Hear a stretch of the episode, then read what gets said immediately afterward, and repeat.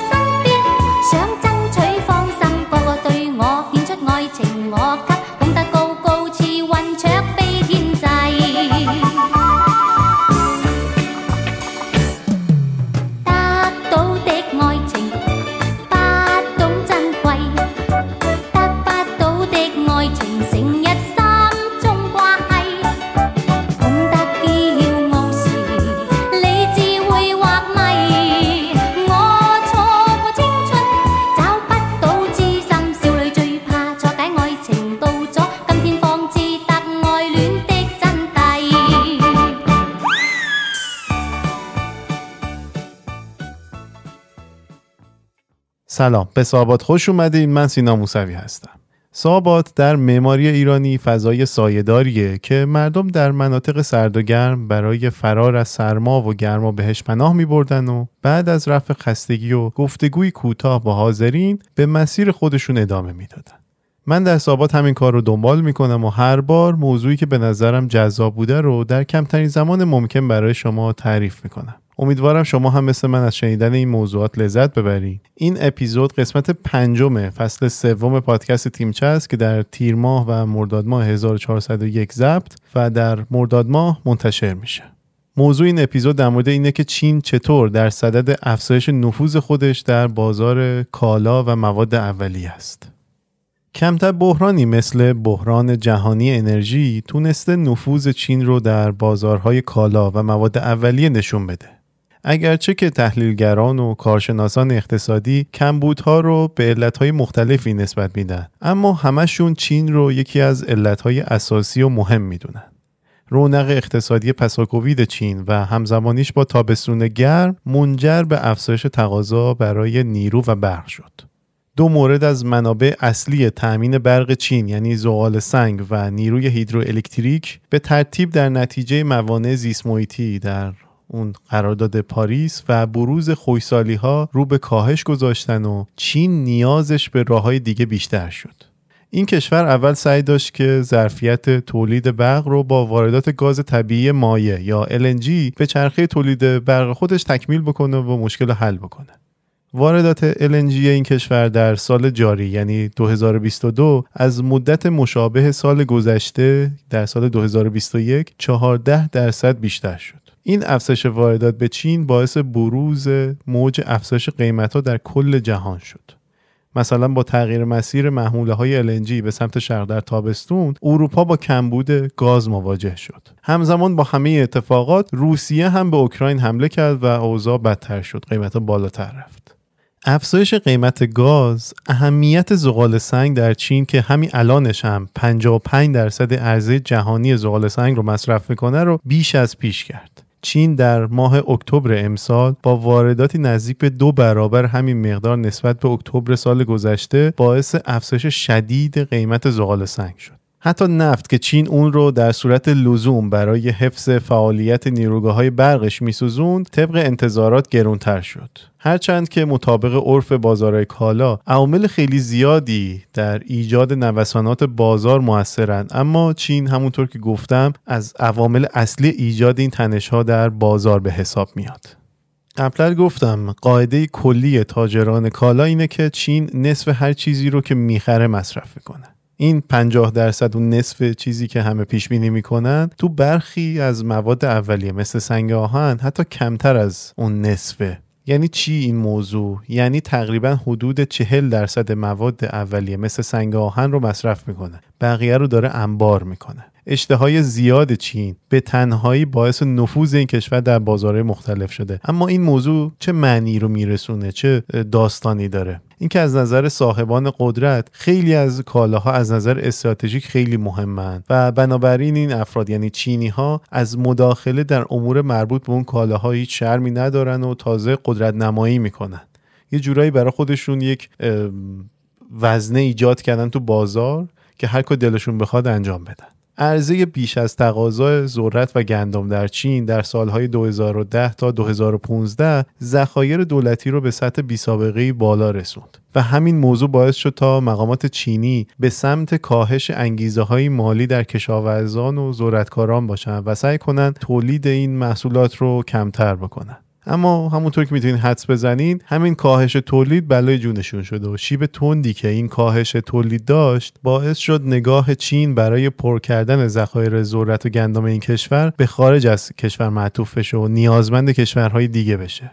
برای اینکه ملموس بشه بذاریم با عدد بگم این موضوع رو. واردات سالانه ذرت از کمتر از 5 میلیون تن در سالهای 2013 تا 2018 به تقریبا 30 میلیون تن در سال 2020 افزایش پیدا کرد. در نتیجه این موضوع قیمت ذرت آمریکا در نیمه اول 2020 تقریبا دو برابر شد.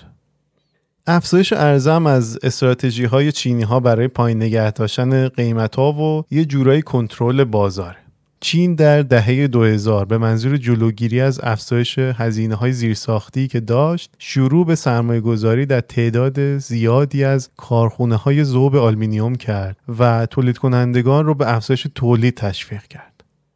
شرکت گرام ترین فیگورا حالا اگه اسمشو درست گفته باشم یه شرکت تجاریه که در حوزه مواد اولیه کار می‌کنه. این شرکت تخمینی زده که کارخونه های زوب آلمینیوم هزینه حدود 70 میلیارد دلار روی دست چین گذاشتن. اما کارشناسان و اقتصاددانان اذعان کردن که بدون وجود این کارخانجات احتمالا امروز قیمت آلمینیوم همسو با قیمت مس افزایش خیلی زیادی می‌کرد.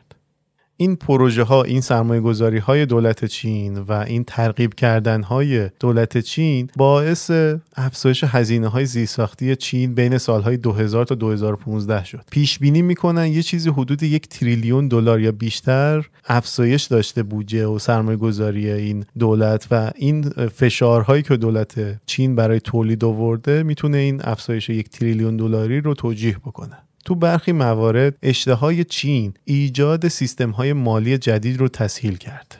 یعنی چی؟ سنگ آهن به عنوان عنصر اصلی فولاد برای تولید فولاد یه مثال خوبیه برای این موضوع.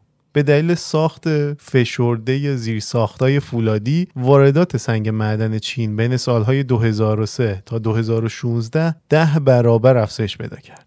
به نقل از یکی از مدیران شرکت های مدنی بزرگ امروزه چین بزرگترین مصرف کننده سنگ آهن در جهانه و به همین دلیل این بازار رو به عنوان پیچیده ترین بازار جهان اعلام کردن جورایی و تبدیلش کرده چین به پیچیده ترین بازار جهانی. خریداران سنگ آهن تو کشورهای دیگه مثل ژاپن و کره جنوبی قراردادهای بلند مدت رو برای خرید سنگ آهن ترجیح میدن.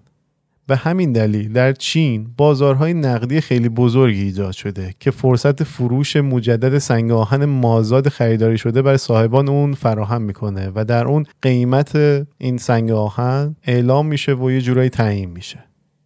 در چین دهها بندر دریایی محل مبادلات سنگ آهن شدن. اونها با داشتن امکانات ذخیره سازی تبدیل به مکانهایی برای خرید و فروش مشتریان سنگ معدن و سنگ آهن شدن.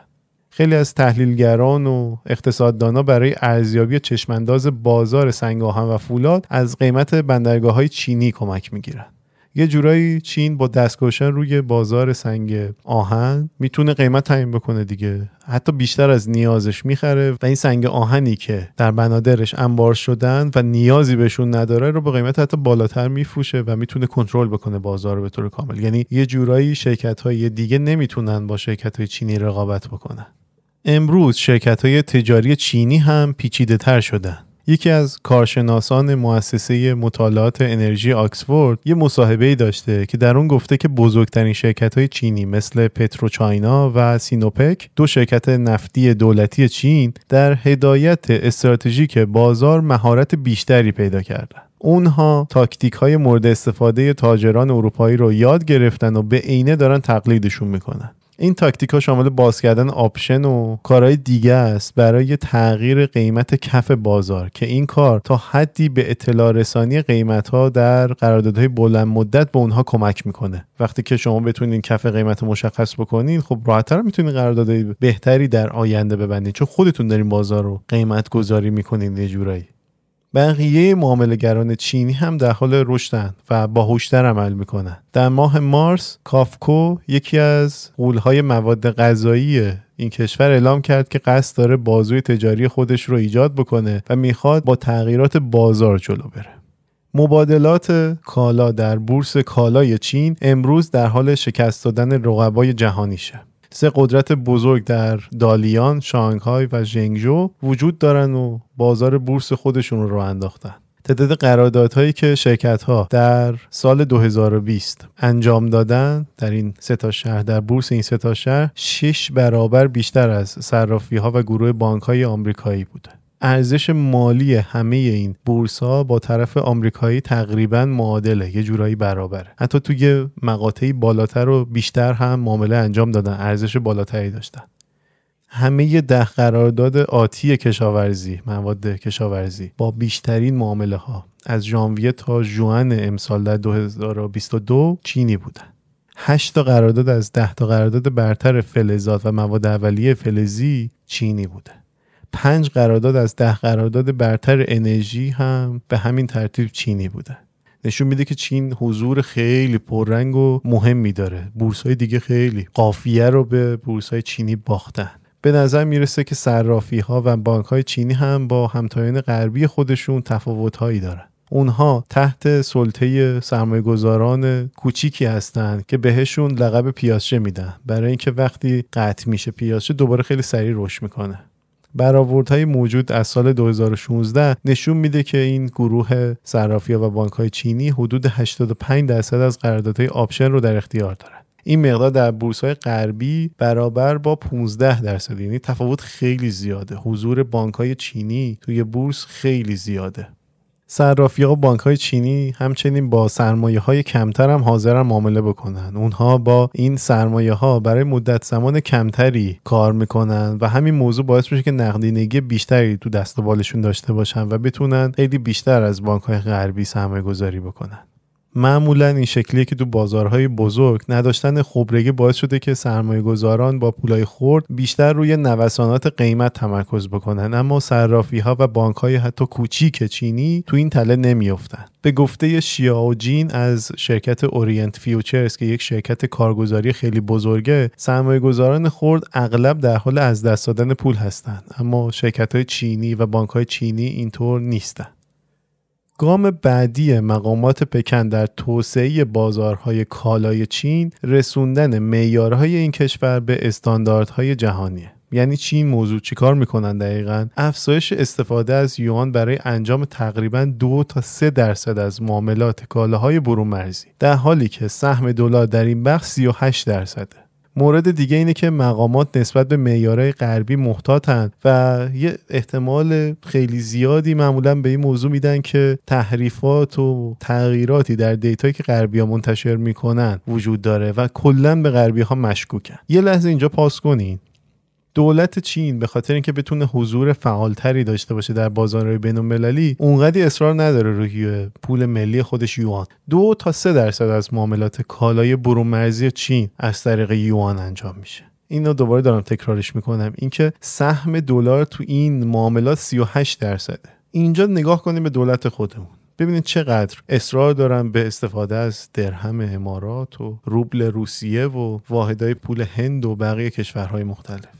چقدر ما در اخبار می‌خونیم که دیگه جایگزین دلار و یورو پیدا شد و این داستان ها ما می‌خوایم این کار رو انجام بده تفاوت رو اینجا میشه دید دیگه.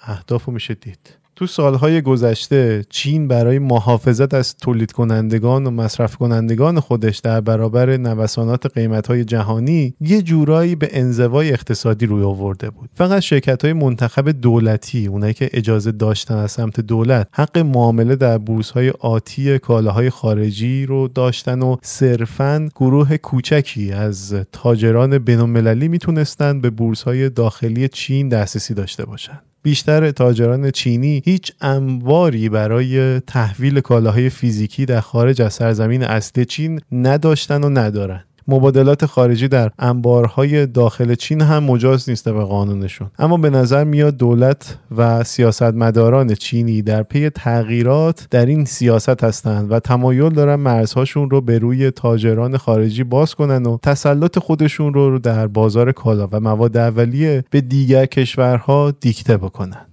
مرسی که منو تا اینجا دنبال کردین. لینک منبع اصلی این اپیزود رو در توضیحات می‌ذارم. لینک حامی باش هم در توضیحات هست. اگه دوست داشتین از من و پادکست حمایت بکنین یه راه خوبش هم این حامی باشه. ولی مهمترین و بهترین راه معرفی پادکست به دیگرانه. پادکست تیمچه تیمچه پلاس سابات و ایوان اقتصاد رایگان بودن و خواهند بود. پس تا دو هفته دیگه فعلا خداحافظ. Thank